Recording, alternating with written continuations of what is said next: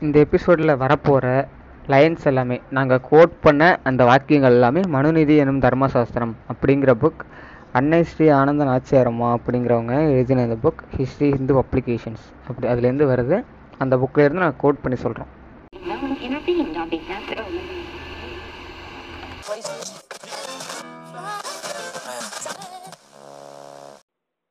நம்ம போன எபிசோட்ல வந்து என்னென்ன ஆரம்பிச்சிருக்காங்க அத்தியாயம் ஒண்ணுல அப்படிங்கறத வந்து பார்த்துட்டோம். இன்னைக்கு அதே பார்ட்டிசிபன்ஸோட நம்ம ரெண்டாவது அத்தியாயத்துக்கு ஜம்ப் பண்ண போறோம். இதுல வந்து நாங்க சகித்தனமா பேசுறதுலாம் எதுவுமே இல்லை. மனசுல இருக்கிறத அப்படியே வெளியில பேசிடலாம். அப்போ ஒரு சாதாரண மனுஷன் வந்து இந்த புத்தகத்தை வந்து அப்படின்னா அவனுக்கு என்னென்ன எமோஷன் வரும்? அவனுக்கு அந்த இடத்துல என்னென்ன கேள்விகள் எழுவும் அப்படிங்கறத நாங்க சும்மா டிஸ்கஸ் தான் பண்ண போறோம். ஸோ இந்த புத்தகம் வந்து ஆல்ரெடி போன எபிசோட்லேயே மென்ஷன் பண்ணியாச்சு. இந்த மனு தர்மம் சாஸ்திரம் அப்படிங்கிறது. அதே புத்தகம் தான் அந்த புத்தகத்துல ஏதாவது உங்களுக்கு குறைகள்னா அந்த புத்தகத்தை நீங்க படிச்சு தெளிவு பண்ணிக்கங்க. ஸோ இப்ப அத்தியாயம் இரண்டு. அத்தியாயம் இரண்டுல என்ன பதினாறாவது பதினாறாவது வரையில என்ன சொல்றாங்க அப்படின்னா கர்ப்பாதானம் விதிக்கப்பட்டவன் மனு படிக்கலாம் மற்றவங்க வந்து படிக்க கூடாது அப்படின்னு சொல்லிட்டு சொல்றாங்கங்க. இது வந்து என்னன்னா ஒரு சம்திங் ஒரு ரிச்சுவல் அதை வந்து பண்ணவங்க அது அது அந்த ரிச்சுவல் பண்ணவங்க மட்டும்தான் மனு வந்து படிக்கணும். மனு தர்மம். மற்றவங்க வந்து படிக்க கூடாது இதுல இருந்து என்ன சொல்ல வராங்கன்னா யார் யார் அந்த புத்தகத்தை படிக்கணும் யார் யார் அந்த புத்தகத்தை படிக்க கூடாது அப்படிலாம் வந்து சொல்றாங்கங்க. இது வந்து நியாயமாங்க. ஒரு புத்தகத்தை ஒருத்தன் படிக்கிறா ஒருத்தன் படிக்க கூடாது அப்படிங்கிறது ஒரு சின்ன ஒரு பூஜையை வச்சு முடிவு பண்றது. அதெல்லாம் என்ன சொல்றது? யார் வேணாலும் படிக்கலாம். இதுல என்ன இருக்கு? சும்மா உருட்டிக்கிட்டு இருக்கிறது தான் ரொம்போல படிச்சா குறை சொல்லாங்களேங்க படிச்சாதானே குறை சொல்லுவ. படிக்கிறதெல்லாம் எப்படி சொல்லுவ நீ அதுக்கடுத்து இந்த லொகேஷன் எல்லாம் கொடுத்துருக்காங்க. இந்த பிரம்மாவட்டம் பிரம்ம ரிஷி ரிஷி தேசம் அப்படின்ட்டு இந்த பிரம் இந்த லொகேஷன் எல்லாம் உங்களுக்கு வேணும்னா நீங்க புத்தகத்துல படிச்சுங்க பதினேழு பத்தொன்பது இருபது அதுல இருக்கு. அதுல வந்து இந்த பிரம்ம ரிஷி தேசத்துல பிறந்த பிராமணர்கள் மூலமாக தான் உலக மாந்தர் வந்து அவங்களோட ஆச்சாரங்களை தெரிஞ்சுக்கணுமா? என்னென்ன சொல்றான் பாருங்க என்னமோ இந்த தேசம் அந்த தேசம்னு சொல்லிக்கிட்டு. இருபதாவது வரியில இருக்கு இருபதாவது பேரால இருக்கு. அதுக்கு அடுத்தது மத்திய தேசம்லாம் இருக்கு.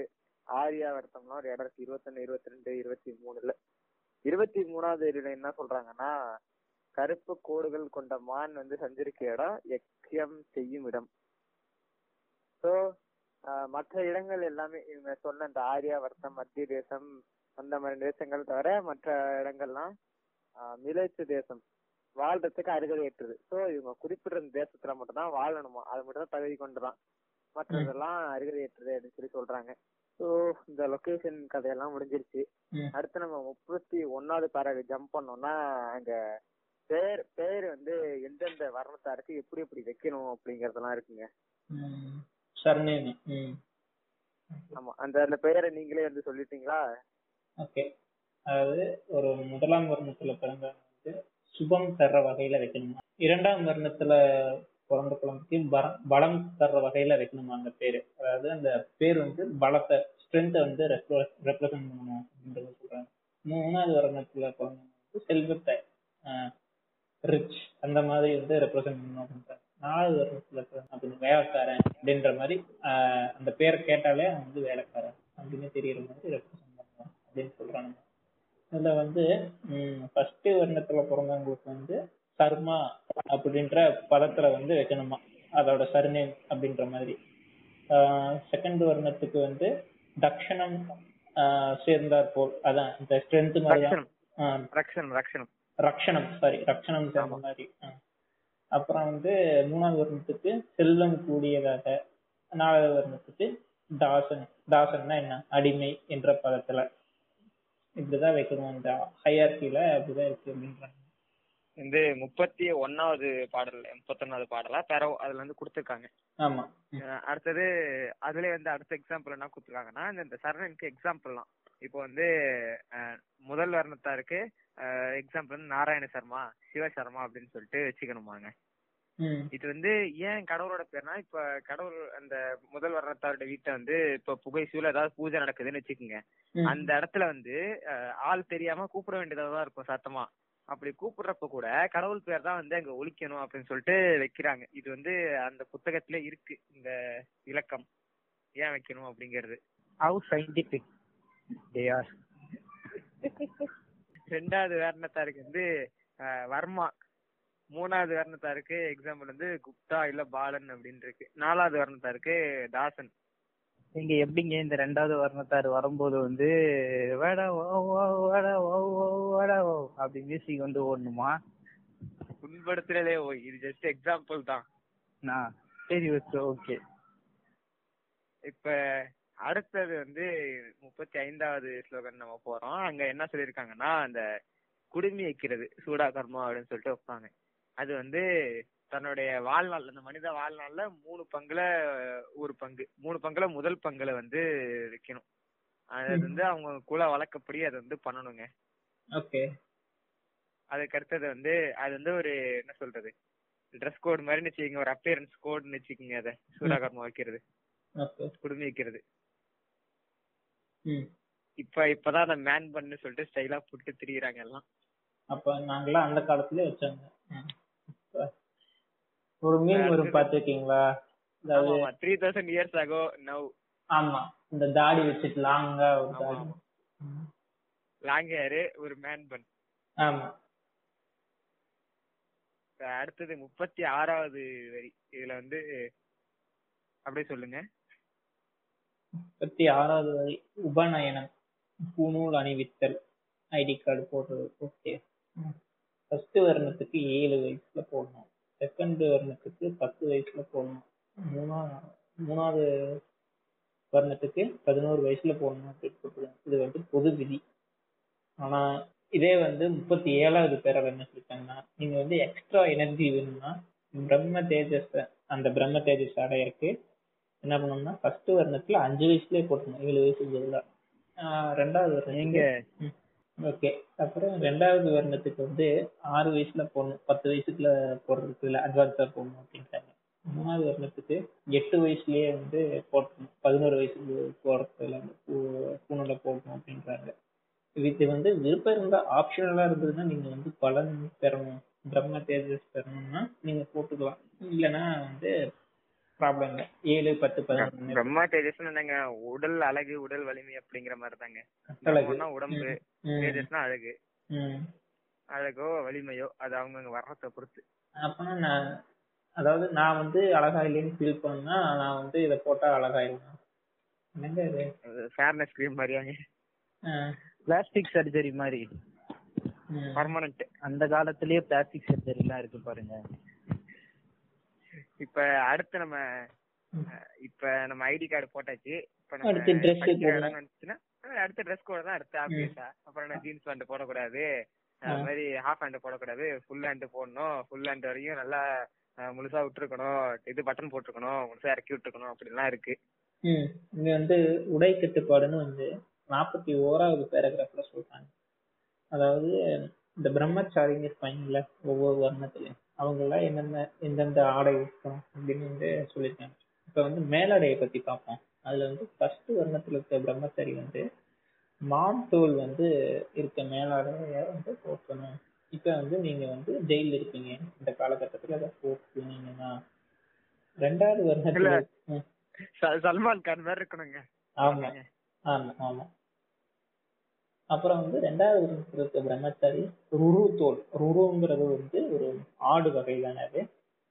ஆமா ஆமா ஒரு. ஆட்டோட ஒரு வகை.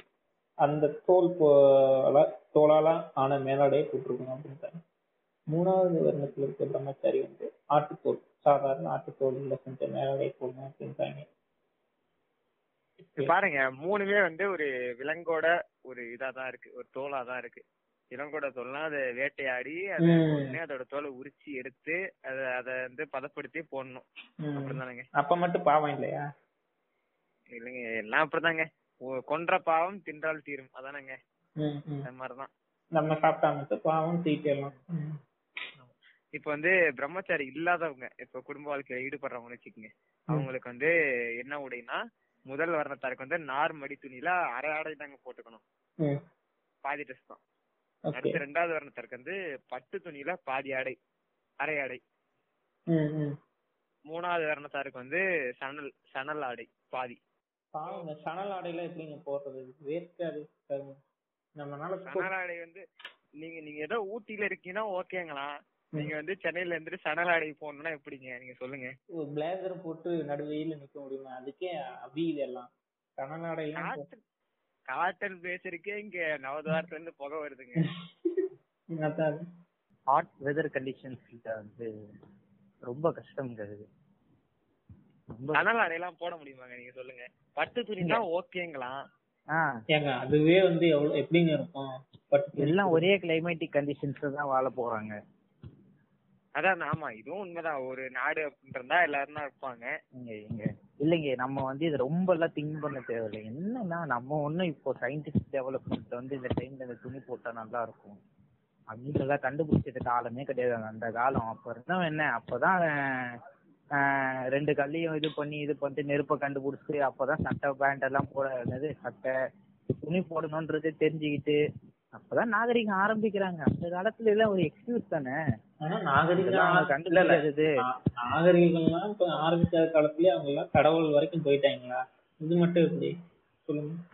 கடவுள்ன்றது ஒரு எக்ஸ்கியூஸா அவங்க கொண்டு வந்து மனிதனோட இன்வென்ஷனே வந்து கடவுள் அப்படித்தான் சொல்றாங்க. இன்வென்ஷன் அப்படின்ட்டு. அந்த. இன்வென்ஷனே நம்மால எப்பயோ பண்ணிட்டான். இப்ப பண்றதா என்ன சும்மா ஜுஜுத்தி சும்மா லைட் கண்டுபிடிக்கிறா டியூப் லைட் கண்டுபிடிக்கிறான்னு சொல்லி சொல்லிட்டு இருக்காங்க இல்ல நம்ம சயின்டிபிக்கலா அவங்கள ஒன்னும் கொஸ்டின்லாம் அவ்வளவு கேட்க முடியாது. ஏன் கேட்க முடியாதுன்னா அது அப்பதான் மனிதன் நாகரிகம் தோன்றி ஒரு ஐயாயிரம் வருடம் இருக்குமா இவங்க காலகட்டம் ஐயாயிரம் விவசாயம் பண்ண ஆரம்பிச்சு ஒரு அஞ்சாயிரம் வருஷம் ஆயிருக்கும். பத்தாயிரம் வருஷம்ன்றாங்க அப்ராக்சிமேட்டா. அப்படின்னா ஐயாயிரம் வருஷம் ஒரு ஆறாயிரம் வருஷம் இருக்கும்னு வச்சுக்கோங்களேன். இல்ல அதை விட கொஞ்சம் ஏழாயிரம் வருஷம் கரெக்டா சொல்ல போனா. ஏழாயிரம் வருஷம் அதுக்கு மேல இருக்கும். அந்த ஏழாயிரம் வருடம்ன்றது அந்த காலகட்டத்தை பொறுத்த வரைக்கும் எவல்யூஷனரி ப்ராசஸ்க்கு கொஞ்சம் ஸ்லோவான ஒரு விஷயம் தான் அதாவது இன்டெலிஜென்ஸ் வந்து அதிகமா வருது. பெரிய டைம் ஸ்கேல கம்பேர் பண்ணும்போது இது கொஞ்சம் ஸ்லோ தான். ஸ்லோ அதான் இன்டெலிஜென்ட்லி மேன் டெவலப் ஆகிற அந்த காலகட்டத்துல. இப்போ வந்து எவல்யூஷன் ரொம்ப ஃபாஸ்டா நடக்குது. இதை பொறுத்த நீங்க வரைக்கும் நைன்டிஸுக்கும் நீங்க இப்ப இருக்க டூ தௌசண்ட்ஸுக்கும் பார்த்தாலே அவ்வளவு வித்தியாசம் இருக்குங்க. ஏன்னா அவ்வளவு இன்ஃபர்மேஷன் நம்ம எடுத்துக்கிட்டு இருக்கோம். அதான் பத்து வருஷம் முன்னாடி யாராச்சும் வந்து ஒரு பதினஞ்சு வருஷம் முன்னாடி வச்சிருக்கேன் யாராச்சும் வந்து போன் வந்து டச்ல யூஸ் பண்ண முடியும். சின்ன பாக்கெட்ல இருக்கும். போன்லயே மெயில் பார்க்கலாம்னு சொல்ல நம்பி இருக்க மாட்டாங்க.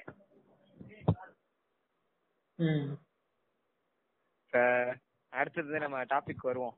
அதேதான். அதே மாதிரிதான் இவங்களையும் நம்ம எதுவும் கொஸ்டினே கேட்க முடியாது. ஆமா. இப்ப அடுத்தது என்ன சொல்லிருக்காங்கன்னு ஜஸ்ட் நம்ம ஆராய்ஞ்சு பார்ப்போம். அந்த காலத்துல வந்து புத்தகம்லாம் எழுதியிருக்காங்கல்ல. சோ அந்த புத்தகத்தை பார்ப்போம். இப்ப நாற்பத்தி ரெண்டாவது பேரால என்ன சொல்றாங்கன்னா இந்த ஒரு வழக்கம் நம்ம வீட்டுல எல்லாரும் இருக்க. அந்த அருணா கயிறு கட்டுறது அப்படிங்கிறது.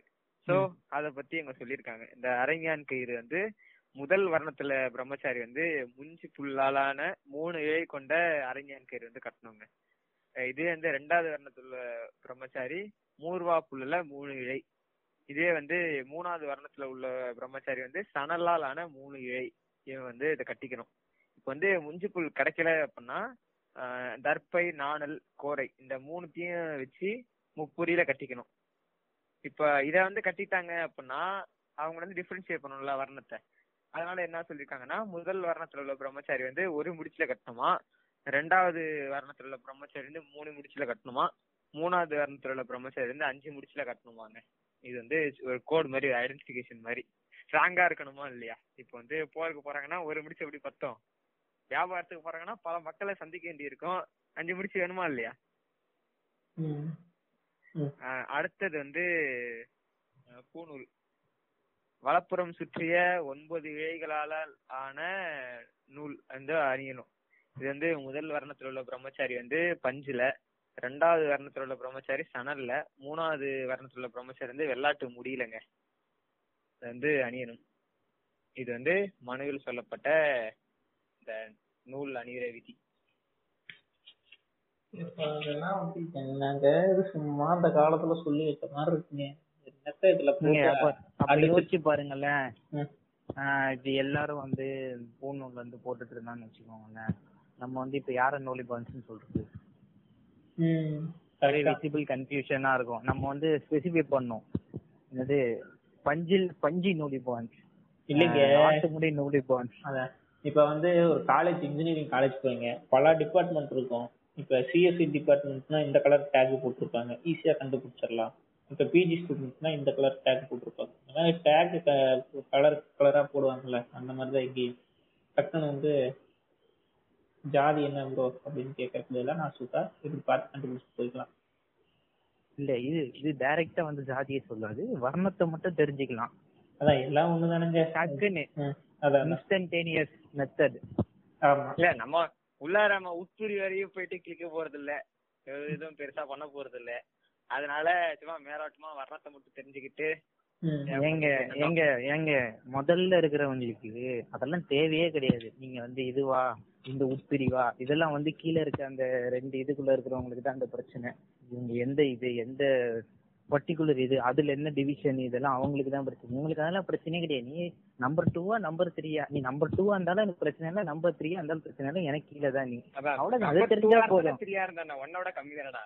நீ நம்பர் டூவா இருந்தா உன்னை வச்சு என்ன வேலை வாங்கணும் தெரிஞ்சுப்ப நம்பர் த்ரீயா இருந்தா என்ன வேலை வாங்கணும் தெரிஞ்சுப்ப அவ்வளவுதான். ஒண்ணு வந்து ரெண்டு வச்சு மூணு அடிப்பான் மூணு வச்சு நாலு அடிப்பாங்க. அப்பதாங்க லாஜிக் ம், இப்ப அது மாதிரி வந்து ஐம்பத்தி ஒண்ணுக்கு போறாங்க. இது வந்து இந்த குருகுலம் குரு அப்படிங்கறதெல்லாம் விளக்கி இருக்காங்க ஐம்பத்தி ஒன்னாவது பரல என்ன சொல்றாங்கன்னா குரு கொடுத்த மீதி உணவை தான் வந்து உண்ணணுங்க. அந்த ஐம்பத்தி ஒண்ணு நான் ஃபுல்லாவே படிக்கிறேன். என்ன இருக்குன்னா இதுக்கு முன்னாடி என்ன சொல்லி இவ்வாறான பிக்ஷான்னத்தை கொண்டு குருவுக்கு கொடுத்து அவருடைய அனுமதியின் பேரில் அவர் கொடுத்த மிகுதி அன்னத்தை ஆசமனம் செய்து கிழக்கு நோக்கி அமர்ந்து உண்ண வேண்டுங்க அவர் கொடுத்த மீதி உணவு அவர் அனுமதி கொடுத்தால் மட்டுமே. இது வந்து எப்படின்னா டீச்சர் ஒர்ஷிப் அதானங்க? அதேதான். அடுத்து ஐம்பத்தி ரெண்டாவது வரியில என்ன சொல்லியிருக்காங்கன்னா ஒவ்வொரு திசையிலயும் உட்காந்து சாப்பிட்டா எந்தெந்த மாதிரி பலன் கிடைக்கும் அப்படிங்கிறது. உங்களுக்கு நீண்ட ஆயுள் வேணும்னா நீங்க கிழக்கு நோக்கி உட்காந்து சாப்பிடணும். நீங்க வந்து உங்களுக்கு கீர்த்தி வேணும்னா தெற்கு நோக்கி உட்காந்து சாப்பிடணும். உங்களுக்கு செல்வம் வேணும்னா மேற்கு நோக்கி உட்காந்து சாப்பிடணும். எனக்கு இதெல்லாம் வேணாம். எனக்கு மோட்சம் கிடைச்சா போதும்னு நினைச்சீங்கன்னா நீங்க வடக்கு உட்காந்து சாப்பிடலாம். இன்னைக்கு கூட வீட்டுல ஏங்க எனக்கு கீர்த்தி வேணுங்க. அது எந்த டைரக்ஷன் கரெக்டா சொல்லுங்க. எனக்கு கீர்த்தி வேணும். சவுத் என்ன மாதிரியே விஜயம் சூரிய யோசிக்கிறாரு? வாட்ட போய் ஏங்க நான் மட்டும் இல்லைங்க. தமிழ்நாடு இளைஞர்கள் நிறைய பேர் கீர்த்திக்காக தான் இயங்கிட்டு இருக்காங்க. எந்த டைரக்ஷன் சொல்லுங்க. இனிமே அந்த டைரக்ஷன் உட்காந்து சாப்பிடுறேன். நம்ம ரவுடி பிளேஸ பார்த்து உட்காந்து சாப்பிடுங்க. வேலை முடிஞ்சுச்சு. ரவுடி பிளேஸ் ரவுடி பிளேஸ்னா நம்ம திருநெல்வேலி தானே? சவுத்து ஸோ நீங்க சவுத்தை பார்த்து உட்காந்து சாப்பிடுங்க. கீர்த்தி கிடைச்சிரும். இந்த நீண்ட ஆயுளுக்கு என்னமோ சொன்னாங்களே. நீண்ட ஆயிலுக்குனா நீங்க கிழக்கு நோக்கி சாப்பிடுங்க. இப்போ இந்த கிழக்கு நோக்கி வந்து ஜங்க் ஃபுட்டா தின்னாலும் நான் வந்து ரொம்ப வருஷம் உயிரோட இருப்பேன். ஏன் ஜங்க் ஃபுட்லாம் இன்னைக்கு வந்தது. நீங்க புத்தகம் எழுதப்பட்டப்ப நீங்க பாக்கணும் கிழக்கு நோக்கி விஷம் தின்னா அவன் பொழைச்சிப்பான் அதெல்லாம் இங்க தெளிவா சொல்லப்படல நீ உணவு தானே சொல்லிருக்கு நீ ஏன் விஷத்துக்கு போற? நீங்க தப்பி தவறி அவன் தின்னுட்டான் விஷம்னு தெரியாம உணவுன்னு நினைச்சு இந்த உணவு மாதிரியே இருக்க பழங்கள் இருக்கும். ஆனா விஷப்பழம் அப்படின்வாங்க பழத்தை வந்து கிழக்கு நோக்கி பார்த்து அவன் தின்னுட்டான் அப்ப அவன் பொழைச்சுப்பானா கடவுள் காப்பாத்து வரங்க ஈர்க்காயில் வேணும் தானே கிழக்கு நோக்கி பார்த்து சாப்பிடுறீங்க நீங்க. ஆயில் கடவுள் கொடுப்பாரா இல்லையாங்க நீங்க சொல்லுங்க. கடவுள் கடவுளை நீங்க நம்புறீங்களா இல்லையாங்க. எல்லாம் வல்ல கடவுள் வந்து நமக்கு இதை செய்ய மாட்டாரா? சொல்லுங்க. அட நீங்க வேற எங்கெங்க? அங்க நம்ம தான் வந்து என்னங்க நீங்க எங்களோட பதவியை படி பறிச்சுட்டீங்கன்னு சொல்லிட்டு இருக்காங்க. அதுக்கே கடவுள் எதுவும் பண்ணல. அது பண்ண மாட்டாரு நமக்கு தெரியும். என்ன பண்றது? அந்த மாதிரிதான் மந்திரம் சொல்லி கடவுளை வீட்டுக்கே கூட்டிட்டு போறேன்னு சொல்லிட்டு வீடியோ வருது. மாமா எல்லாம் பேசுறாங்க. நம்ம பெருமாளை வீட்டுக்கு அழைச்சிட்டு போயிடலாம். அப்புறம் இல்ல கடவுள் இல்ல இல்ல கடவுளை நம்ம எடுத்துட்டு போயிட்டான். அப்போ அந்த கடவுள் கல்லுன்றத மட்டும் தான் அவங்க ஒத்துக்கிறாங்களா? அந்த கல்லு மட்டும் தான் கடவுள். உள்ள இன்னொரு கல்லை வச்சா அந்த கடவுளுக்கு அந்த கல்லை கரெக்டா இவங்க பூஜை பண்ணா அந்த கல்லு கடவுள் ஆயிர போகுது. அந்த அந்த வித்தையெல்லாம் நமக்கு தெரியாதுங்க. கடவுளே வீட்டுக்கு அழைச்சிட்டு போறேன்னு வீடியோ போட்டுட்டு இருக்காங்க அந்த அளவுக்கு வித்து தெரிஞ்சா நம்ம எங்க இங்க இருக்க போறோம்? இந்த மீன் தான் ஞாபகம் வருது. வாத்தியார் இன்னைக்கு வா உட்காரு வாத்தியார் நம்ம வீட்டுக்கு போலான்ற மாதிரி கடவுளை தூக்கி சைக்கிள் பின்னாடி உட்கார வச்சு. மாதிரிதான் வாங்க வாத்தியாரு நம்ம கிளம்பி நம்ம வாங்க பெருமாளை வீட்டுக்கு போவோம். அவ்வளவுதான் வேலை இப்போ இந்த பெரியார் கோட்டெல்லாம் எல்லாரும் எடுத்து போட்டுட்டு இருக்காங்க. நீங்க வேணா வந்து அனைத்து சாதியினரும் அர்ச்சகர் ஆகட்டும் அப்படின்னு சொல்லி பாருங்க. அவன் கடவுளே இல்லைன்னு சொல்லிட்டு போயிருவான்றாங்க கடவுளே இல்லைன்னு சொல்லிடுறான். நம்ம நம்ம கிழமை தீர்க்க தரிசிங்க அப்பயே சொல்லிட்டாரு பாருங்க. அப்படியே சொல்லிட்டு போயிட்டாரு. தெரியும் அதாவது எங்க அடிச்சா எங்க இதுவாகணும் ஒரு பிஹெச்டி தீசிஸ் மாதிரி போட்டு போயிருக்காப்புல. நம்ம எல்லாம் எடுத்து பயன்படுத்தணும் நம்ம டிசிஸ் முத பக்கத்தை படிச்சாலே தலை சுத்துது. எல்லாம் அப்பா இவ்வளவு சொல்லியிருக்காரு அப்பயேன்ட்டு. நம்ம என்னங்க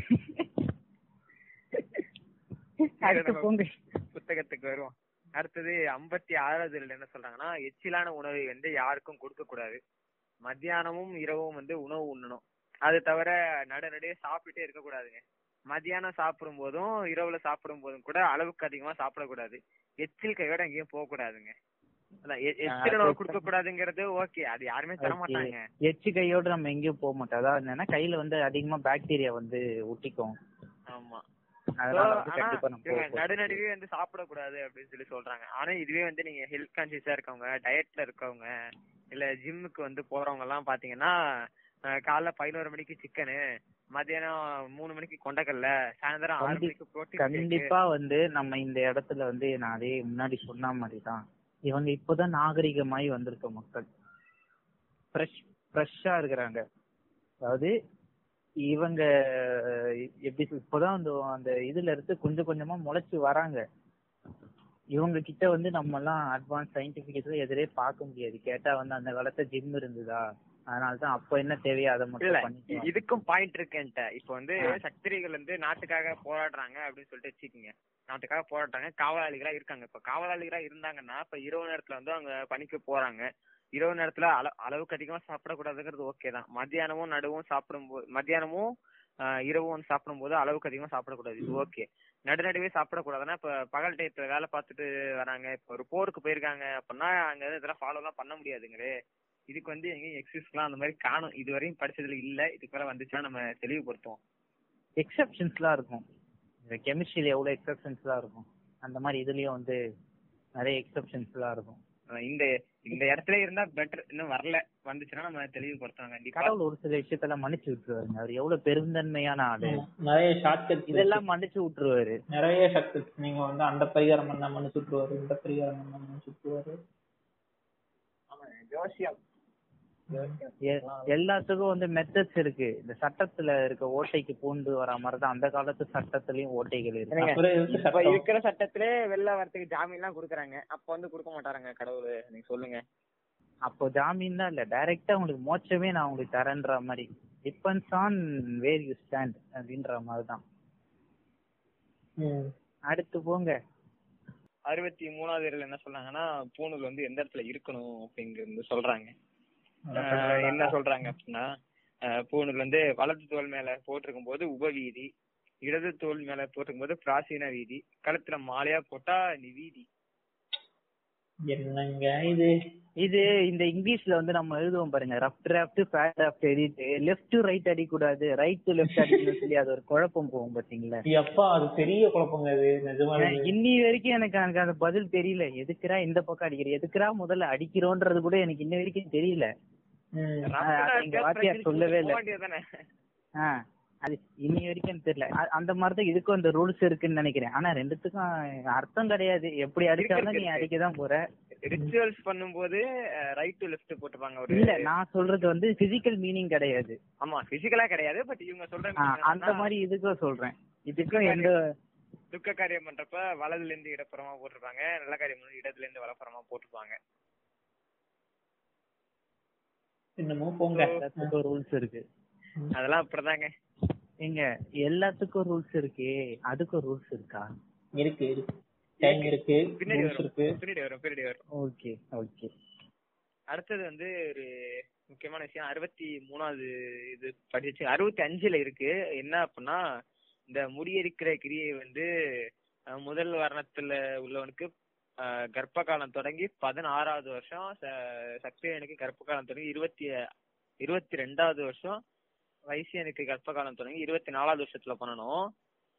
ஆனா இந்த கர்ப்ப காலம் அது இந்த கிரியை வந்து பண்றாங்கல்ல முடியெடுக்கிற கிரி அப்படிங்கிறது அது வந்து சரீர பரிசுத்தத்திற்காக அதாவது உடம்பு உடம்பு சுத்தமாறதுக்காக பெண்களுக்கு எல்லாம் குறிப்பிட்ட காலத்துல சாஸ்திர முறைப்படி பண்ணணும். ஆனா மந்திரம் இல்லாம பண்ணணுங்க. இது அறுபத்தஞ்சு அறுபத்தாறுல சொல்லியிருக்காங்க. இதை நான் ஆட் பண்ணிக்கிறேன் இந்த இடத்துல.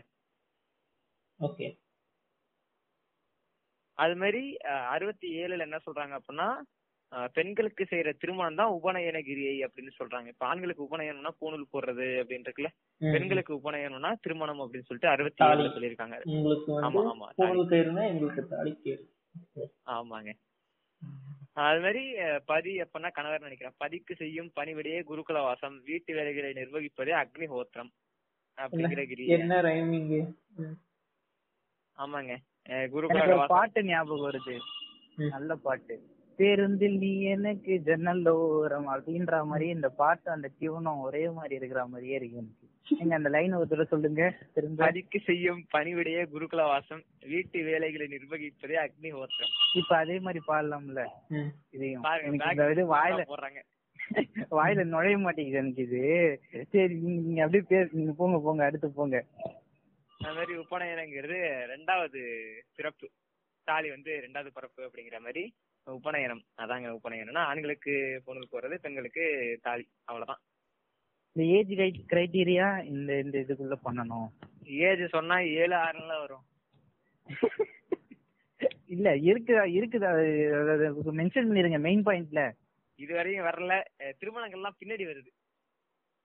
ஸோ அதுக்கு அடுத்த ஓகே இப்போ வந்து சும்மா பேசிக்கா ஆமா.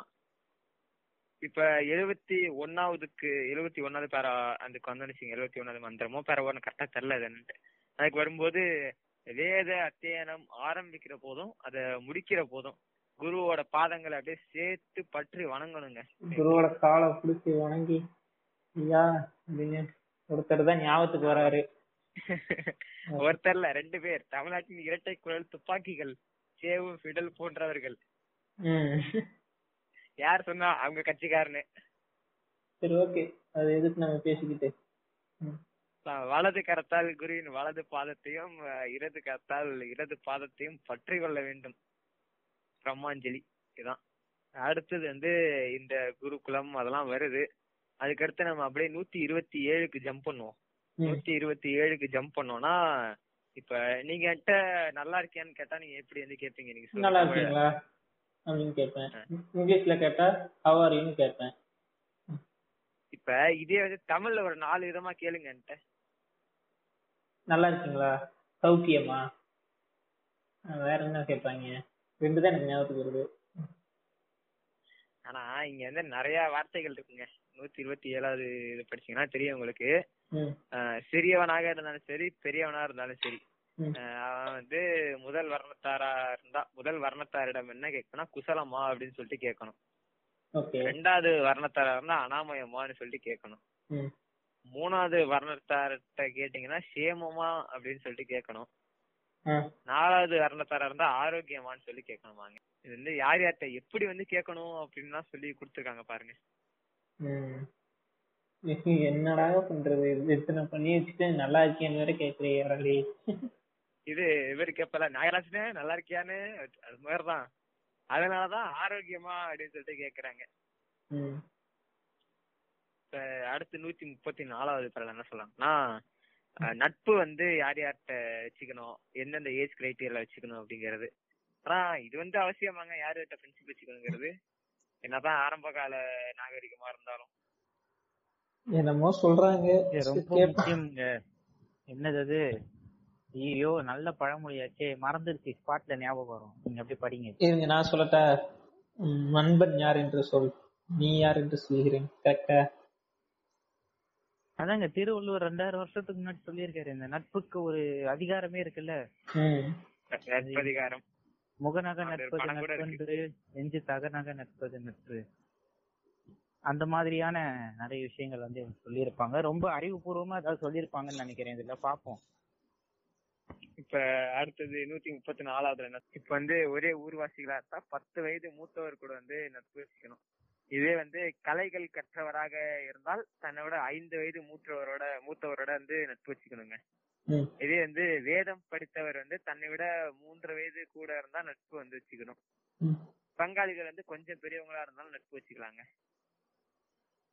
நட்பு வைக்கிறதுல இவ்வளவு முரண்கள் இருக்கு. என்னத்த சொல்றது இதுல? பாக்க பாப்பா கேக்குறவங்களுக்கே தெரியும். இது எவ்வளவு பெரிய இதுன்னு ஓகே. என்னங்களா பண்ணி வச்சிருக்கீங்க இந்த மாதிரிலாம் இருக்கு. ஆனா இது இது வந்து பரவாயில்ல. இதெல்லாம் பரவாயில்ல அப்படிங்கிற அளவுக்கு அடுத்தடுத்த அத்தியாயம் எல்லாம் இருக்கும். நூத்தி முப்பத்தி அஞ்சுல என்ன சொல்றாங்கன்னா இப்ப வந்து ஒரு ஒரு இடத்துல ஒரு பத்து வயது பிராமணன் ஒருத்தவன். நூறு வயது சக்திரியன் இவங்க ரெண்டு பேர் வந்து அப்பாவையும் பையனா வச்சுக்கணும். இப்படி இருந்தா யார் அப்பா யார் பையனா நீங்க சொல்லுவீங்க? நூறு வயசு இருக்கிறவன அப்பான்னு சொல்லுவேன். பத்து வயசு இருக்கிறவன பையன் சொல்லுவேன். இல்ல இல்ல. இந்த இடத்துல நான் ஒரு ட்ரிக்ஸ் தரேன் பாருங்க. இன்டர்ஸ்டெல்லர் படம் பாத்திருக்கீங்களா ஆமா. அதுல இந்த கிளைமேக்ஸ் சீன்ல வரும். அதுல வந்து முப்பது வயசுல ஒருத்தர் இருப்பாங்க நூறு வயசுல ஒரு ஆயா இருக்கும். ரிலேஷன்ஷிப் எப்படி இருக்கும்னு யோசிச்சு பாருங்க. முப்பது வயசுல ஒருத்தர் இருக்கிறான் நூறு வயசுல ஒரு ஆயா இருக்கிறாங்க. அவங்க என்ன அவங்க ரெண்டு பேரும் ஃபேமிலி ரிலேஷன் என்ன ரிலேஷனா இருக்க முடியும்? நார்மலா பார்த்தா என்ன அம்மா பையனா இருக்கலாம். அம்மா எழுபது வயசு டிஃபரன்ஸ் இருப்பாங்கல்ல. சரி பாட்டி கொள்ளு பாட்டி கூட வச்சுக்கலாம். சரி ஓகே. ஆனா இன்டர்ஸ்டெல்லர் படத்துல எப்படி இருக்கும்? அவன் அவன் தான் அப்பா அவன் பொண்ணுக்கு நூறு வயசு ஆகுது. புரியுதா? இப்ப பாருங்க. முடிச்சு வச்சு யாரு? ஸ்கோப்பிட் நீங்க அடுத்து சொல்லுங்க. இந்த இடத்துல வந்து நீங்க பத்து வயது பிராமணன் நீங்க அப்பாவா வச்சுக்கணும். நூறு வயது சத்திரியனை நீங்க மகனா வச்சுக்கணுங்க. புடிச்சா பாத்தீங்களா இன்டர்ஸ்டெல்லர் இருக்காது. ரெண்டாயிரம் வருஷத்துக்கு முன்னாடி. டைம் டிராவல் ஆஹ் ஓகே போடுங்க மதன் ஓபி மியூசிக் போடணும் இதுக்கெல்லாம். பாத்தீங்கல்ல முன்னோர்கள்லாம் வேற லெவலுங்க. அடுத்து. அடுத்து அடுத்தது என்ன சொல்லிருக்காங்கன்னா யார் யார்கள் வந்து உயர்ந்தவர்கள் அப்படிங்கறது வந்து சொல்லியிருக்காங்க இப்ப வந்து செல்வம் கொண்டவன் உயர்ந்தவங்க. பணம் இருக்கிறவன் உயர்ந்தவன். அவனை அவனை விட உயர்ந்தவன் யாருன்னா உறவினன். சொந்தக்காரங்க. அவனை விட அஹ், அவனை விட உயர்ந்தவன் யாருன்னா வயதுல மூத்தவனுங்க. அவனை விட மூத்தவன் யாருன்னா அனுஷ்டானம் செய்பவன். அதை விட எல்லாரையும் விட உயர்ந்த யாருன்னா கல்வி யார என்ன படிச்சவங்க. செய்பவன்? எனக்கு வேற மாதிரி அனுஷ்டானம். அனுஷ்டானம் ஓகே ஓகே. வேற ஏதாவது என் காதுல ஹீரோயின் பேர் விழுந்தா நான் பொறுப்புல நண்பா? ஓகே. அதான் கல்விமானது இதுல உயர்ந்தவங்க. ஒருத்தருக்கு மட்டும்தான் கிடைக்கும். ஒரு சார்ந்தா புத்தகம் இந்த புத்தகம் எழுதப்பட்ட காலத்துல யோசிங்க நீ இன்னைக்கு வந்து யோசிக்காதீங்க. உடனே இன்னைக்கு வந்துருவாங்க. அவங்க எல்லாம் கார் வச்சிருக்காங்க வீடு வச்சிருக்காங்க. அப்படின்னு சொல்லி. ரெண்டாயிரம் வருஷத்துக்கு முன்னாடி கதையே வேற. புலம்பாதீங்க. எப்பா? எரிஞ்சிட்டு பேசுங்க. அப்ப அப்படி பார்த்தா கூட தான் ஒரு குறிப்பிட்ட கம்யூனிட்டில எல்லாத்தையும் மேக்ஸிமம் எல்லாத்தையுமே கார் இருக்கு வீடு இருக்கு. ஏங்க இல்லைங்க இவங்களோட அந்த இதுவே யோசிச்சு பாருங்களேன். கார் வச்ச உடனே கார் வச்சிருக்கானா? அவங்கிட்ட போய் நீங்க என்ன கம்யூனிட்டின்னு கேட்டுருவாங்களா? உடனே போய் கேட்க முடியாது. கேட்க அப்புறம் இவங்க இதெல்லாம் எப்படி தெரிஞ்சுப்பாங்க? நோட் பண்ணிட்டே இருப்பாங்க உட்காந்து இவன் என்ன வச்சிருக்கான்? இவன் என்ன கம்யூனிட்டி இப்ப நான் கம்யூனிட்டின்னு சொல்றோம்ல. இவன் என்ன கம்யூனிட்டி இவன்கிட்ட என்ன நல்லா இருக்கு? இதெல்லாம் இப்படி ரீசனா சொல்லலாம். எல்லாத்தையும் நோட் பண்ணிட்டு இருப்பாங்க. சொல்லுவாங்க. ஷெட்யூல். கேட்டுறது இவங்க குலதெய்வம் வந்து மோஸ்ட்லி இவங்க கேட்பாங்கன்னு எனக்கு தெரியல. ஆமா இப்ப கேட்பாங்க. இப்ப கேட்பாங்க. ஏன்னா இப்பெல்லாம் வந்து அந்த ஐடி கார்டு டிஃபரன்சியேஷன் பண்ண முடியாதுல்ல. இப்ப எல்லாம் கேட்பாங்க. போட்டாங்க. ம். நான் போடுறேன் போற கலர் கலரா சட்டை அப்படின்ட்டு போட்டாங்க. நீங்க அதை படிங்க அடுத்து படிங்க.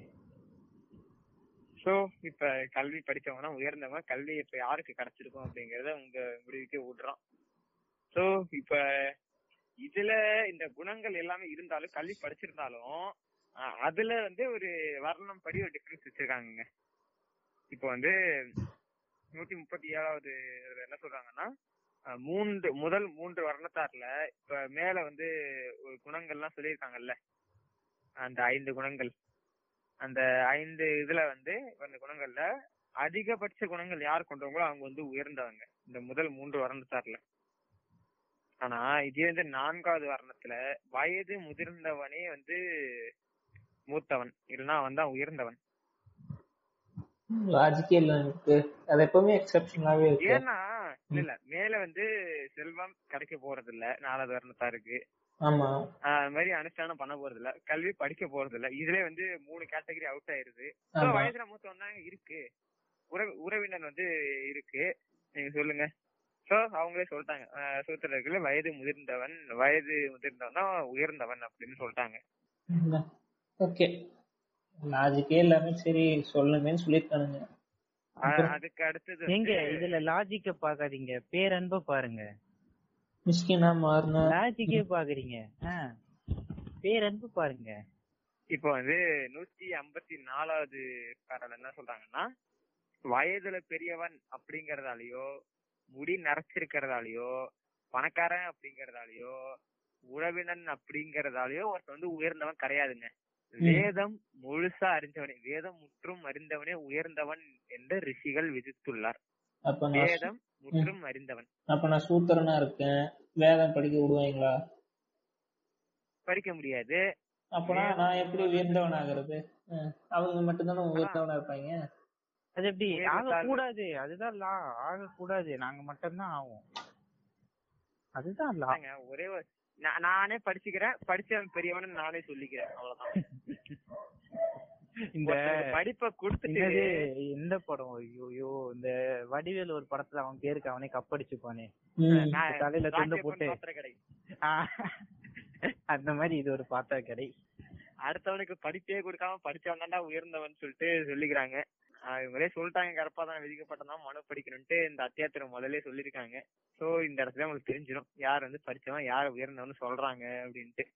அது மாதிரி நூத்தி ஐம்பத்தி ஐந்து அடுத்தது என்ன சொல்றாங்கன்னா பிராமணர்களுக்கு ஞானத்தால் உயர்வு ஏற்படும் சக்தியர்களுக்கு வீரியத்தால் உயர்வு ஏற்படும் வைசியர்களுக்கு தன தானியங்களால் ஆஹ் உயர்வு ஏற்படும் சூத்திரர்களுக்கு வயது முதிர்ச்சியினால் உயர்வு ஏற்படும். வீரியமா? வீரியம்னா வீரம் அது மாதிரி. ஆனா நீங்க அடுத்தடுத்த உருட்டுகள்லாம் இருக்கு. நூத்தி ஐம்பத்தாறுல நீங்க பாத்தீங்கன்னா என்ன போட்டிருக்காங்கன்னா நான் டேரக்டா புக்லன்னு சொல்றேன். தலையில் நிறைத்ததால் பிராமணன் வயதானவன் எனப்பட மாட்டான். வயதில் சிறியவனாக இருந்தாலும் வேதத்தியானம் செய்தவனே எவனோ அவனே வயது முதிர்ந்தவனாக கொள்ள வேண்டும் என்று தேவர்கள் கூறினார்கள். அதான் அந்த வேத தியானம் வேதத்தை படிக்கணும் எல்லாம் சொல்லிடுறாங்க. சரிங்க நான் வேதத்தை படிக்கிறேன் அப்படின்னு சொன்னா அதெல்லாம் முடியாதுன்றாங்க. அடுத்து போங்க அடுத்தது நூத்தி எழுவத்தி இரண்டுக்கு நம்ம ஜம்ப் பண்ணுவோம். நூத்தி எழுபத்தி இரண்டுல என்ன சொல்றாங்கன்னா உபநயனம் ஆகிறதுக்கு முன்னாடி பிராமணன் வந்து சூத்தனுக்கு சமம் அப்படின்னா சொல்றாங்க. உபநயனம் ஆகும் வரை அப்படின்னா நீங்க வந்து நூல் போடுற வரை பூநூல் போடுற வரை நீங்களும் வந்து சூத்திரன் தான் அப்படிங்கிறாங்க. இந்த அந்த ஏழு முன்னாடி வரைக்கும் அவங்க வீட்டு வேலை செஞ்சுட்டு இருப்பாங்களா? அந்த வயசுல தவழ்ந்துட்டு தானங்க இருப்பாங்க. அப்ப என்ன தெரிய போகுது? அப்ப வீட்டுல இருந்தா வெளில இருந்தா என்ன? Okay okay. மேட்ச் ஆயிடுதா? ப்ராசஸ் எல்லாத்தையும் தெளிவா தான் எழுதி வச்சிருக்காங்க. வயசு எல்லாம் கரெக்டா அது மாதிரி நூத்தி எழுபத்தி இரண்டுல இதெல்லாம் சொல்லியிருக்காங்க. அதுக்கடுத்து இந்த விரதங்கள் விரதங்கள் மேற்கொண்டதெல்லாம் உபநயனம் ஆன அப்புறம் தான். இதெல்லாம் வந்து சொல்லியிருக்காங்க. அது மாதிரி அவங்கவுங்க வர்ணப்படி வந்து பூணூல் போடுறது அந்த பயிற்சிகள் எடுக்கிறது குருகுலம் போறது அதெல்லாம் வந்து அவங்கவுங்க வர்ணத்துப்படி இந்த வயசான உடனே பண்ணிக்கணும். அதுக்கடுத்து அப்படியே நம்ம இருநூற்றி பதினான்கு அதுக்கு போவோம். அதுக்கு முன்னாடி இருநூத்தி பதிமூணு வந்து சொல்லிடுறேன். இருநூத்தி பதிமூணுல என்ன சொல்றாங்கன்னா ஆண்களை நிலை தடுமாற செய்யும் பெண்களுக்கு செய்யும் தன்மை பெண்களுக்கு உண்டு. எனவே அறிந்தவர்கள் பெண்கள் விஷயத்தில் நிலை தடுமாறாமல் இருக்க வேண்டும் சொல்லியிருக்காங்க.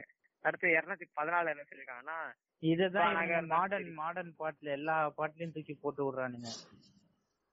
இந்த பொண்ணுங்களே இப்ப போச்சுடான எல்லா பாட்டுலயும் இததான் தூக்கி அவங்க மாடிஃபை மாடிஃபை பண்ணி போட்டு விடுறானுங்க. நவீன வார்த்தைகளுடன். அவளேதான். அது மாதிரி இருநூத்தி பதினாலுல என்ன சொல்றாங்க அப்படிங்கறது வந்து நீங்க வந்து கேட்கணும் இருநூத்தி பதினாலு என்ன சொல்றாங்கன்னா வித்வானாக இருந்தாலும் சரி படிக்காதவனாக இருந்தாலும் சரி அவர்களை வந்து காமத்துக்கும் குரோதத்திற்கும் ஆளாக்கி தன் வசப்படுத்தும் சக்தி பெண்களுக்கு உண்டு.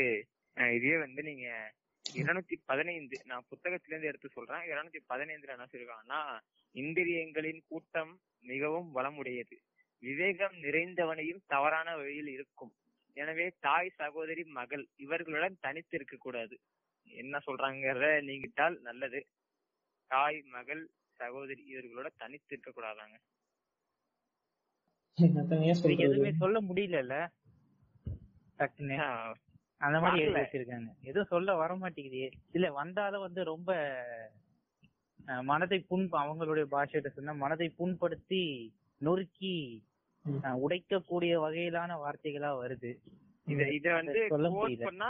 இல்ல இது வந்து கோட் பண்ணா இந்து மதத்துல உள்ள பெண்கள் வந்து தப்பா பேசிட்டாங்க அப்படின்னு சொல்லிட்டு சொல்ல இது கேஸ் போடுவாங்க பொய் கேஸ் பெண்களை பற்றியாக பேசிவிட்டார்கள் பெண்களை பற்றியாக பேசிவிட்டார்கள். அதெல்லாம் சொல்லுவாங்க. இந்த இந்த புக்குக்கு மல்டிபிள் ஆத்தர்ஸா இல்ல ஒரே ஆத்தரா இல்ல இல்ல அது டிரான்ஸ்லேஷன் ஒரே ஒரு டிரான்ஸ்லேஷன் எழுதினவரு மனு. மனு அப்படிங்கிறவர் வந்து ஒருத்தரா பல பேரா அப்படிங்கறதுலாம் டிபேட் தான் போயிட்டு இருக்கு.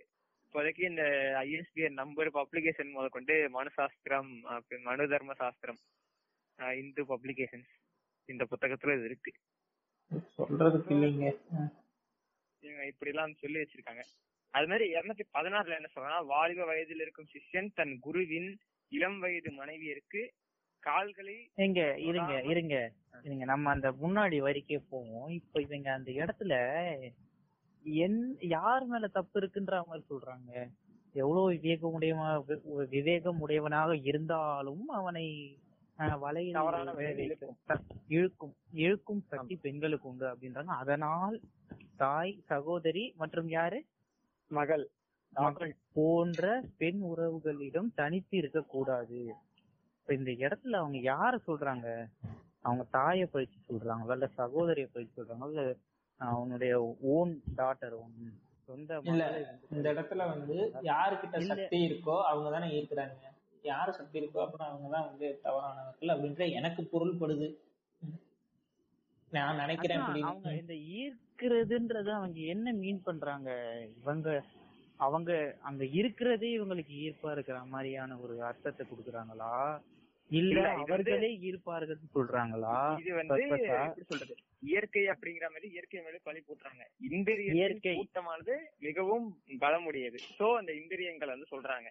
இந்திரியங்கள் வந்து கூட்டமா இருந்தா மிகவும் பலமுடையது. இது வந்து எவ்வளவு பெரிய ஆளா இருந்தாலும் தவறான வழியில இருக்கும். இத வந்து சோ நீங்க வந்து தாய் சகோதரி மகள் அவங்க கூட தனியா இருக்க கூடாது அப்படின்னு சொல்லிட்டு சொல்லுது. சோ அப்ப அந்த ஆணுடைய அந்த இயற்கையை தான் வந்து சொல்றாங்க. ஆமா. இந்த இடத்துல ஆண்களுக்கு தான் எதிரா பேசியிருக்காங்கன்னு நினைக்கிறேன். ரெண்டு ரெண்டு வகையா நம்ம சொல்லலாங்க. இது வந்து இப்ப நீங்க ஒரு பார்வையில பாத்தீங்கன்னா இவங்க வந்து பெண்கள் வந்து எதற்கும் துணிந்தவர்கள் அப்படிங்கிற மாதிரி கூட பொருள்படுது. இன்னொரு வகையில பாத்தீங்கன்னா ஆண் இவ்வளவு வீக்கானவன் பொருள்படுது. நம்ம இப்படி சொன்னாலும் அவங்க புண்படுத்திட்டு தான் சொல்லுவாங்க.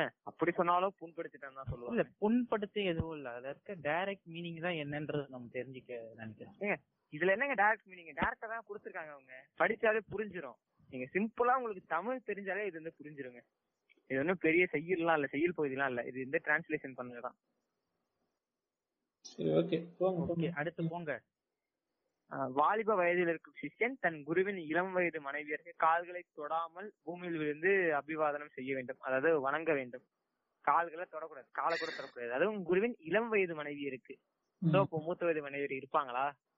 அப்போ வந்து மல்டிபிள் மேரேஜஸ் இருக்கா?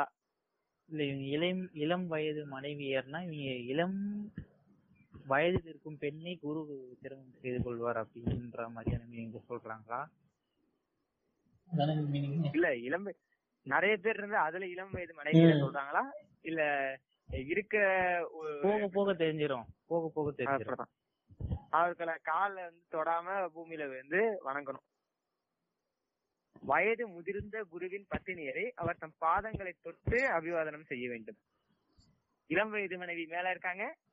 மூத்த வயது மனைவி கீழே இருக்காங்க. பத்தினினா மனைவி தானே. Okay okay okay. இப்ப இந்த பாயிண்ட் ரொம்ப மெயினான பாயிண்ட் நினைக்கிறேன். இரண்டு இரண்டு திருமணங்கள். பாலிகேமிய பத்தி அப்படியே அவங்க எழுதி வச்சிருக்காங்க. பாலிகேமின்றது அப்போ அவங்களோட இதுல இரு- இருக்கு. பல இல்லாம இல்ல. திருமண முறை. அப்பனா இந்த உருவ பல- பல- பொருத்தி எல்லாம் வந்து இப்ப வந்த இடைச்சல்கள் தானே ஒருவனுக்கு ஒருத்தி ஒரு செடி ஒரு ஃப்ளவர் அதானேங்க? அதேதான். அது ஒண்ணும் இல்ல இந்த கலாச்சார மாற்றங்கள் அப்படின்றது வந்து இயற்கையா வந்து ஏற்படுறது தான் அந்த கலாச்சாரத்தை வந்து இங்க வந்து யாரும் ஏத்துக்காம இருந்து இருக்கலாம் இங்க. நிறைய இது அவங்க தான் இந்த கலாச்சாரத்தை இவங்களுடைய அந்த தர்மத்தை வந்து எல்லார்கிட்டயும் கொண்டு போகும்போது அதுல ஒரு சில பேர் வந்து எங்களுக்கு இந்த ரூல்ஸ் எல்லாம் சரியா இல்ல இதெல்லாம் நீங்க கட் பண்ணணும் இல்லைன்னா இதை மாத்துங்கன்னு சொல்லும்போது அதை மட்டும் இவங்க மாடிஃபை பண்ணிருக்கலாம். இதுல இதுல கூத்து என்னன்னு கேளுங்க. இதுல வந்து என்ன சொல்லுவாங்கன்னா பச்சைய வந்து பாலிகமின்னு சொல்லிட்டு கலாய்ப்பாங்க. இந்த புத்தகத்துல இந்த மாதிரி இருக்கு. வாழ்க்கையில ஒரு மாதிரி இருக்கு கன்ஃபியூஸ்டு உங்கா புங்கா தான். அதுக்கடுத்து இருநூத்தி இருபத்தி மூணு. அதுல என்ன சொல்றாங்க அப்படின்னா பெண்ணாக இருந்தாலும் சரி சூத்திரனாக இருந்தாலும் சரி அவரவர்கள் நல்ல காரியங்களை செய்வானாயின் அவர்களை நன்கு ஆராய்ந்து தன் மனதிற்கு இசைந்ததாகவும் சாஸ்திரத்துக்கு விரோதம் இல்லாததாகவும் இருந்தால் அவற்றை தானும் செய்யலாம்.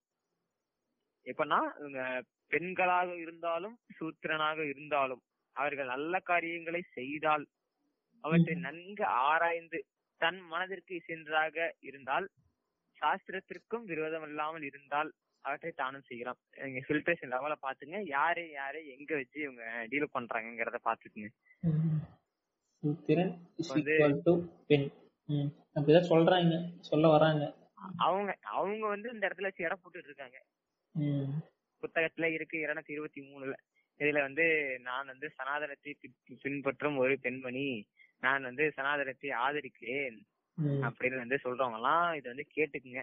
அது மாதிரி நீங்களே சனாதனத்தை சேர்த்து நான் வந்து உண்மை விட உயர்ந்தவன். இல்லைங்க நான் வந்து ஹைலைட்டே என்னன்னா சனாதனத்தை படிக்காமலே ஆதரிப்பாங்க. ஆமாங்க. படிச்சா எங்க?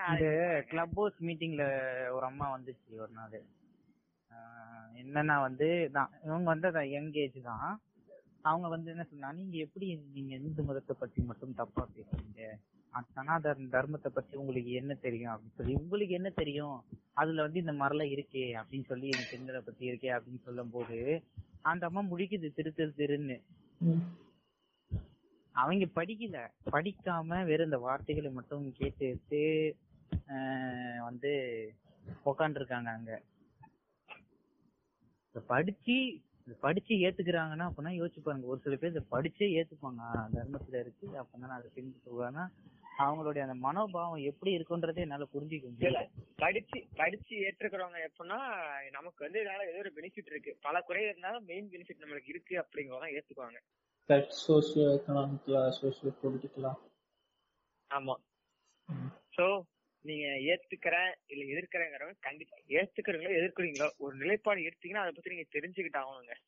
கரெக்ட் தானே? நீங்க சொல்லுங்க. ஆமா. முழுசா நீங்க அக்கு வேற ஆணி வேற தெரியணும்லாம் இல்ல. அத பத்தி என்ன சொல்லிருக்காங்க அப்படிங்கறது வந்து நீங்க தெரிஞ்சுக்கணும். இப்ப வந்து ஒரு ஒரு ஒரு புத்தகத்தை பத்தி நீங்க படிச்சு எழுதுறீங்க. ஒரு புத்தகத்தை பேஸா வச்சு ஒரு குவிஸ் அட்டன் பண்ணீங்கன்னா புத்தகத்தை நீங்க படிப்பீங்கல்ல. குவிஸ் கரெக்டோ தப்போ? ஆகணும். ஆமா. அது மாதிரிதான். இப்ப வந்து உங்களுக்கு ஒரு ஆளை பிடிக்குது. இப்ப உங்களுக்கு வந்து மனு தர்மத்தை வந்து ஆதரிக்கிறீங்க இல்ல எதிர்க்கிறீங்கன்னு வச்சுக்கோங்க. எதிர்க்கிறீங்கன்னா கண் மூடிட்டு எதிர்க்க கூடாது என்ன இருக்குன்னு படிச்சுட்டு எதிருங்க. உங்களுக்கு எதையும் ஆதரிக்கிறீங்கன்னா ஃபுல்லா வந்து படிச்சுட்டு நீங்க ஆதரிங்க. எதிர்க்கிறவங்க கூட எதிர்க்கிற அந்த மனநிலை பாயிண்ட் வச்சுதான் பா பாத்துக்கிட்டே இருப்பான். எங்கடா எதிரா புரி தட்டும் நம்ம எதிர்க்கலாம் அப்படின்ட்டு. ஆனா ஆதரிக்கிறவன் நம்ம எதுக்காக அதை ஆதரிக்கிறோங்கிறதுக்காகவே அவங்க ஃபுல்லா படிக்க வேண்டியிருக்குங்க. ஆரம்பத்துல இருந்து இறுதி வரைக்கும். அப்படி ஆரம்பத்துல இருந்து இறுதி வரைக்கும் படிச்சுட்டாங்கன்னா தனக்கு என்னென்ன ஆகுது அப்படிங்கறத அவங்க தெரிஞ்சுப்பாங்க. நீங்க சனாதனத்தை பின்பற்றும் ஒரு ஆணாகவோ பெண்ணாகவோ இருந்தால் நீங்க சனாதன சனாதன குழந்தையாக நீங்க இருந்தீங்கன்னா இத படிச்சுக்கங்க முதல்ல. சொன்னா புண்படுத்தி காண்பாங்க ஓகே இப்ப நம்ம அடுத்தது ஆஹ் இதுல இந்த ஃபில்ட்ரேஷன் லெவல பாருங்க. பெண்ணாக இருந்தாலும் சரி சுக்கரனாக இருந்தாலும் சரி. இவங்க செய்யற செயல் செயல் வந்து நல்ல காரியங்கள் செய்தால் அவற்றை வந்து first நன்கு ஆராயணும் நம்ம. இந்த காரியங்களை பத்தி. அடுத்து வந்து தன்னுடைய மனதிற்கு சென்றாக தன் மனசுக்கு ஓகேவா நமக்கு ஓகேன்னு பட்டால்.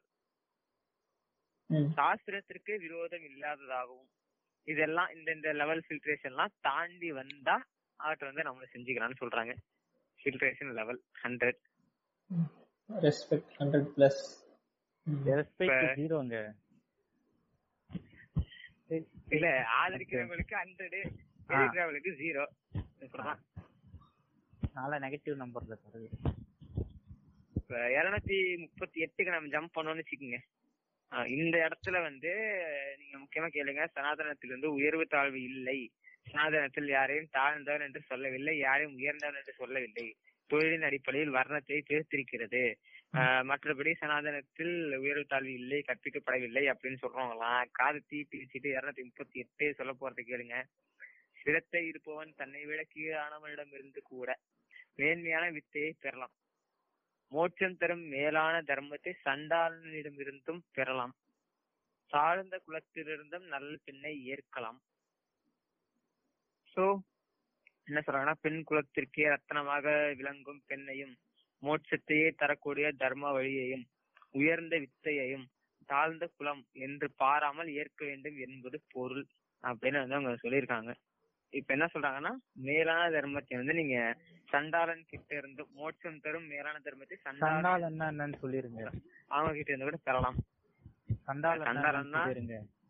அஹ் எனக்கு தெரிந்த வரை என்ன மீனிங்னா ஒரு ஒரு முதல் வர்ணத்தாருக்கும் மற்ற சம்திங் நாலாவது வர்ணத்தாருக்கும் பிறந்த குழந்தை தான் சண்டாளன். அதான் எனக்கு எனக்கு தெரிஞ்சது. சண்டாளன் அப்படின்ற வார்த்தையை வந்து திட்டுறதுக்கு தான் பயன்படுத்துவாங்க. எந்த இடத்துலயும் வந்து இதை ஒரு இதுன்னு சொல்ல மாட்டாங்க. இன்னைக்கு கூட வந்து இப்போ ரீசெண்டா இந்த நவரச சீரிஸ் அந்த அதுல கூட ஒரு எபிசோடு வருமே. டெல்லி கணேஷ் இருப்பாரு. அதுலயும் தெரியல. அதுலயும் ஒரு இடத்துல வந்து சண்டாளா அப்படின்னு சொல்லி தான் திட்டுவாங்க. ஆனா அந்த வார்த்தையை வந்து நீங்க வந்து மத்த எந்த படங்கள்லயும் நீங்க பார்க்க மாட்டீங்க. நீங்க அந்த அந்த அந்த அந்த எபிசோட் பாத்தீங்கன்னா உங்களுக்கு புரியும். அந்த சண்டாளன்ற வார்த்தையை யார் பயன்படுத்துறான்றது அந்த படத்துல காமிச்சிருப்பாங்க. அந்த இதுல காமிச்சிருப்பாங்க. அவங்களோட பழக்கத்தை. ஒரு ஒரு இது சில படங்கள்ல வந்து பார்க்கலாம். இது வந்து யார் சொல்லுவாங்கன்னா ஒரு சில சமுதாயத்தில் இருக்கும் பெண்கள்.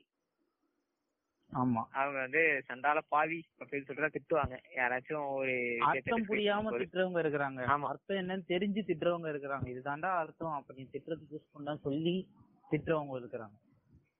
வசை சொல்லாக பயன்படுத்தப்படுகிறது. ஒரு பிறப்பு ஒரு பிறப்பின் எப்படி சொல்றது? அந்த பிறப்போட அடையாளம். அதுக்கடுத்து வந்து கீழானவனிடமிருந்தும் கூட இப்ப வந்து இவங்க யாரான யார வந்து கீழானவன் அப்படின்னு சொல்றாங்க அப்படிங்கிறது அடுத்தது இருக்கு. இந்த வர்ணத்தின் அடிப்படையில் வைத்து பாத்தீங்கன்னா உங்களுக்கு தெரியும் யார் மேல யார் கீழே அப்படிங்கிறது. இவங்க வந்து கீழானவன் அப்படின்னு சொல்றாங்க. அவங்கள்ட்ட இருந்து கூட மேன்மையான வித்தையை பெறலாம். அது மாதிரி தாழ்ந்த குலத்தில் இருந்தும் கேட்டுக்குங்கப்பா. தாழ்ந்த குலத்தில் இருந்தும் நல்ல பெண்ணை ஏற்கலாம். அது மாதிரி உயர்ந்த வித்தையும் தாழ்ந்த குலம் என்றும் பார்க்காமல் ஏற்க வேண்டும். அது மாதிரி அடுத்த வரையிலும் என்ன சொல்றாங்க அப்படின்னா விஷத்திலிருந்தும் விஷத்திலிருந்தும் அமிர்தம் கிடைக்குமாயின் அதை பெறலாம். சிறுவன் சொல்வது நீதியாக இருந்தால் அதை ஏற்கலாம். சத்குருவிடம் சத்குருவிடம் இருந்து நல்லொழுக்கத்தை ஏற்கலாம். தூய்மை அற்றதனிடம் இருந்து தங்கத்தை எடுக்கலாம். இழுவைய போடு இஷ்டத்துக்கு ஆடு. நல்ல அதுதான். இப்ப என்ன சொன்னாங்கன்னா விஷத்திலிருந்தும் அமிர்தம் கிடைக்குமாயின் அதை பெறலாமா? இப்ப வந்து தாழ்ந்த குலத்திலிருந்து பெண்ணை ஏற்கலாம்னு சொல்றாங்க. விஷத்திலிருந்து அமிர்தம் கிடைக்கும்னு சொல்றாங்க. தூய்மை அற்றதனிடம் இருந்து தங்கத்தை. எடுக்கலாம்னு சொல்லி இப்போ இது வந்து இது மொழிபெயர்ப்பு தானே இந்த மொழிபெயர்த்தவர் யாருன்றதும் வந்து நீங்க மென்ஷன் பண்ணிருங்க அப்படி இல்லைன்னா மொழிபெயர்த்தவர் வந்து இந்த இயக்கத்தை சேர்ந்தவர் அதனாலதான் இப்படி தவறா மொழிபெயர்த்திருக்காரு. இந்த மொழியாக்கமே கிடையாது அப்படின்ற மாதிரி. அதான் அன்னை ஸ்ரீ ஆனந்த நாச்சியார் அம்மா இவங்க தான் வந்து இந்த புத்தகத்தினுடைய மொழிபெயர்த்திருக்காங்க. பாத்துக்கோங்க இவங்க எதை எதையும் ஒப்பிடுறாங்க அப்படிங்கிறது. தாழ்ந்த குலத்திலிருந்து நல்ல பெண்ணை ஏற்கலாம். விஷத்திலிருந்து அமிர்தம் கிடைக்குமா? அதை பெறலாம். தூய்மை அற்றதனிடம் இருந்தும் தங்கத்தை எடுக்கலாம். இது வந்து எதை தூய்மையற்றது எதை விஷயம் அப்படின்னு சொல்றாங்க. எதை வந்து அமிர்தம் எதை தங்கம் அப்படின்னு சொல்லி சொல்றாங்க அப்படிங்கறது கேட்டுக்கேன் அது மாதிரி வந்து ஒரு சில விஷயங்கள் நீங்க எங்க இருந்தாலும் வந்து ஏத்துக்கலாங்க. எப்படின்னா நம்ம தட்சணை மாதிரி. யார்கிட்ட இது எந்த வர்ணத்துக்கிட்ட இருந்து வேணா கூட நீங்க ஏத்துக்கலாம். சோ இருநூத்தி நாற்பதுல என்ன சொல்றாங்கன்னு வச்சுக்கோங்க. பெண்கள் ரத்தினங்கள் வித்தியை தர்மம் ஒழுக்கம் நீதிகள் பலவிதமான கலைகள். இவைகள் எங்கிருந்து கிடைக்கா கிடைத்தாலும் ஏற்க வேண்டும்ங்க. பெண்கள் எங்கிருந்து கிடைத்தாலும் ஓகே. ரத்தினங்கள் கிடைத்தா ஓகே. வித்தியை கிடைத்தா ஓகே. தர்மம் கிடைச்சா ஓகே. ஒழுக்கம் ஒழுக்கம் கண்டிப்பா ஏத்துக்கிட்டு தான். ஒழுக்கம் தர்மங்கள் நீதிகள்லாம் ஏத்துக்கணும். பலவிதமான கலைகள். இவைகள் எங்கிருந்து கிடைத்தாலும் ஏற்க வேண்டும். இந்த அத்தியாயத்தின் இறுதிக்கு நம்ம வந்துட்டோம். இந்த அத்தியாயத்தோட இறுதியில என்ன சொல்றாங்க அப்படின்னா இருநூத்தி நாற்பத்தி ஒன்னாவது அந்த இதுல இருநூத்தி நாற்பத்தி ஒன்னு பேரால என்ன சொல்றாங்கன்னா பிராமணன் இல்லாத இடத்தில் சத்தியனிடம் இருந்தும் வைசியனிடம் இருந்தும் வேதம் கற்கலாம். கற்கின்ற வரையில் அந்த குருவுக்கு வந்து பணிவிடைகள் புரிய வேண்டும். நான் இல்லனா நீ அப்படிங்கிற மாதிரி. இதைத்தான் வந்து உருட்டிட்டு இருக்காங்க. யார் வேணா படிக்கலாம் அப்படின்னு சொல்லிட்டு. ஆனா இந்த இடத்துல கூட முதல் மூன்று வர்ணங்கள் தான். இடம் கிடையாது. கடைசி வரைக்கும் அவங்க வந்து இதாவே தான் இருக்கணும். அது மாதிரி இருநூத்தி நாற்பத்தி மூணு இதில் ஆட் பண்ணிக்கிறேன் இறுதி வரை வார இணைக்கும் பிரம்மச்சாரி குருகுலத்தில் வசித்தபடி புலன்களை வென்று இறுதி வரை குருவுக்கு பணிவிடைகள் செய்ய வேண்டும். பாருங்க. நைஷ்டிக பிரம்மச்சரியாக கடைசி வரைக்கும் வாழ நினைக்கிறவனுக்கு குருகுலத்துல வச்சுக்கிட்டு தன்னுடைய ஐம்புலன்களை வந்து கண்ட்ரோல் பண்ணி கடைசி வரைக்கும் குரு குருவுக்கு பணிவிடைகள் பண்ணணும். அது மாதிரி அடுத்த வரியில என்ன சொல்றாங்க அப்படின்னா உடல் நசிக்கும் வரை குருவுக்கு பணிவிடை புரிபவன் நிரந்தரமான பிரம்மலோகத்தை அடைகிறான். என்னென்ன சொல்றான் பாருங்க. அதான். அதுவே தட்சணை கொடுக்க கூடாதுங்க. வேத அத்தியாயனம் செய்வதற்கு முன்பு சிறி சிஷ்யன் சிறிதளவும் கூட குருவுக்கு தட்சிணை கொடுக்கலாகாது. வேத அத்தியனம் செய்து முடித்த பிறகு பிரம்மச்சாரியத்தை விட்டு இல்லற தர்மத்தை ஏற்க விரும்பி குருவிடம் அனுமதி கோரும் போது குரு கோரும் தட்சிணையை கொடுக்க வேண்டும். பாத்தீங்களா? தனியார் ஸ்கூலுக்கான ஃபீஸ் கேக்குற மாதிரி கடைசி நேரத்துல புரியுறான் பாத்தீங்களா? ம். போறப்பதான் டீச்சர் கொடுக்கறப்ப ஐநூறு ரூபாய் காசு வைப்பாங்கல்ல அதான் அதான். இத்தனை கட்டினா தானே உனக்கு டிசி அது மாதிரிதான் இது மாதிரி போறப்ப அனுமதி அனுமதி கேட்கணுமா? இல்லற வாழ்க்கைக்கு போறப்ப குரு கிட்ட. அவன்கிட்ட கேட்கணும்? எல்லாம் ஒரு மரியாதை நிமிஷம்னு வச்சுக்கோங்க. அப்படியே அப்படியே ஒரு டியூட்டர்லாம் உருட்டி தான் விட முடியும். அஹ் உருட்டி தான் விட முடியாது. பூமி தங்கம் பசுக்கள் குதிரைகள் குடை பாதுகைகள் ஆசனம் தானியங்கள் காய்கனிகள். ஆடைகள். முதலியவற்றை குருவுக்கு வழங்கினால் குருவுக்கு சந்தோஷம் ஏற்படும். இருநூத்தி நாற்பத்தாறுல சொல்லியிருக்காங்க. பூமினா இடம்லாம் கொடுக்க சொல்றாங்க பாருங்க. யார் விட்ட யார் கொடுக்கறது? இதெல்லாம் அப்படிதான். அது மாதிரி இருநூத்தி நாற்பத்தி ஏழுல வரை சொல்லியிருக்காங்க. நைஷ்டிக பிரம்மச்சாரி தன் குரு மரணமடைந்த பிறகு குருவை போன்றே நற்குணங்கள் நிறைந்த அவர் மகனுடனோ. குரு பக்தி குரு பத்னியிடமோ அவரது தாயாரிடமோ. பங்காளியிடமோ வசித்தபடி தன் உயிர் உள்ளவரை அவருக்கு பணிவிடைகள் புரியலாம். Okay I think it's not compulsory இவர்கள் யாரும் இல்லாத போது குரு ஹோமம் செய்து கொண்டது அக்னி குண்டத்தருகில் ஆசனத்தில் அமர்ந்து தினமும் அந்த அக்னி குண்டத்தில் தீ வளர்த்து ஹோமம் செய்தபடி தன் வாழ்நாளை கழிக்க வேண்டும். இது மாதிரி பண்றவனுக்கு உத்தம லோகம் வந்து கிடைக்கும். அவனுக்கு மறுபிறவிங்கிறது கிடையாது. இரண்டாவது அத்தியாயம் இதோட முற்றிற்று வர வர அத்தியாயம் ரொம்ப இதா இருக்குங்களேங்க. அடுத்த அத்தியாயத்தை நினைச்சா எனக்கு பயமா இருக்கு. ரெண்டாவது அத்தியாயத்துக்கு எப்படின்னா எப்படி? அதுக்கடுத்து மூணு நாளா இருக்கு. மூணு நாள் தனியா போனா அடுத்தடுத்தலாம் நாலஞ்சு மணி நேரமா போகும். அதனால அடுத்தடுத்த அத்தியாயங்கள்லாம் சேர்த்து முக்கியமான பாயிண்ட்கள் எங்கெங்கெல்லாம் சமூக நீதிக்கு எதிராக பேசியிருக்காங்க. எங்கெங்கெல்லாம் வந்து பேட்ரியார்கி எல்லாம் இருக்கு ஹைரார்கி எல்லாம் இருக்கு அப்படிங்கறத மொத்தமா அசம்பிள் பண்ணி சின்ன சின்ன கட்டா பார்த்துருவோம். அத்தியாயம் நாலு ஐந்து ஆறு ஏழு அப்படிங்கிற மாதிரி இரண்டு அத்தியாயமும் மூணு அத்தியாயமும் முக்கியமான விஷயங்கள் எல்லாம் பார்த்துருவோம். கண்டிப்பா கண்டிப்பா. ஸோ இந்த புத்தகத்தை இனிதே நம்ம படிச்சிருவோம்.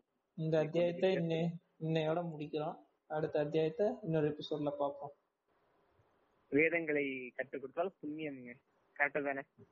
அஹ், தர்மத்தை அப்ப இல்ல, preach அப்ப- பண்ணிட்டு இருக்கோம். அப்பதான் நம்ம சொர்க்கத்துக்கு போக போறோம். ஐய் ஜாலி ஜாலி. சொர்க்கத்துக்கு இந்திரலோகத்துக்கு போவோம். அங்க போயிட்டு ரொம்ப உருசி டான்ஸ் பார்ப்போம். நடனம். நடனத்தை கண்டு கழிப்போம் தோழா. அப்ப எழுபத்தி ரெண்டு லேடிஸ் ஓ அது வேற இதுங்களா? சோ சாமி. தனி டிபார்ட்மெண்ட் ஓ அது வேற டைமென்ஷனா ஓகே ஆமாங்க. சரி நம்ம விடை பெறுவோம். கலந்து கொண்ட நம்ம முடிப்பேசிக்கு நன்றி. நம்ம சூழ்நிலைக்கு நன்றி. நன்றி நன்றி. நன்றி நன்றி நன்றி. இத சொன்னா நம்மள பைத்தியக்காரன்னு சொல்றாங்க.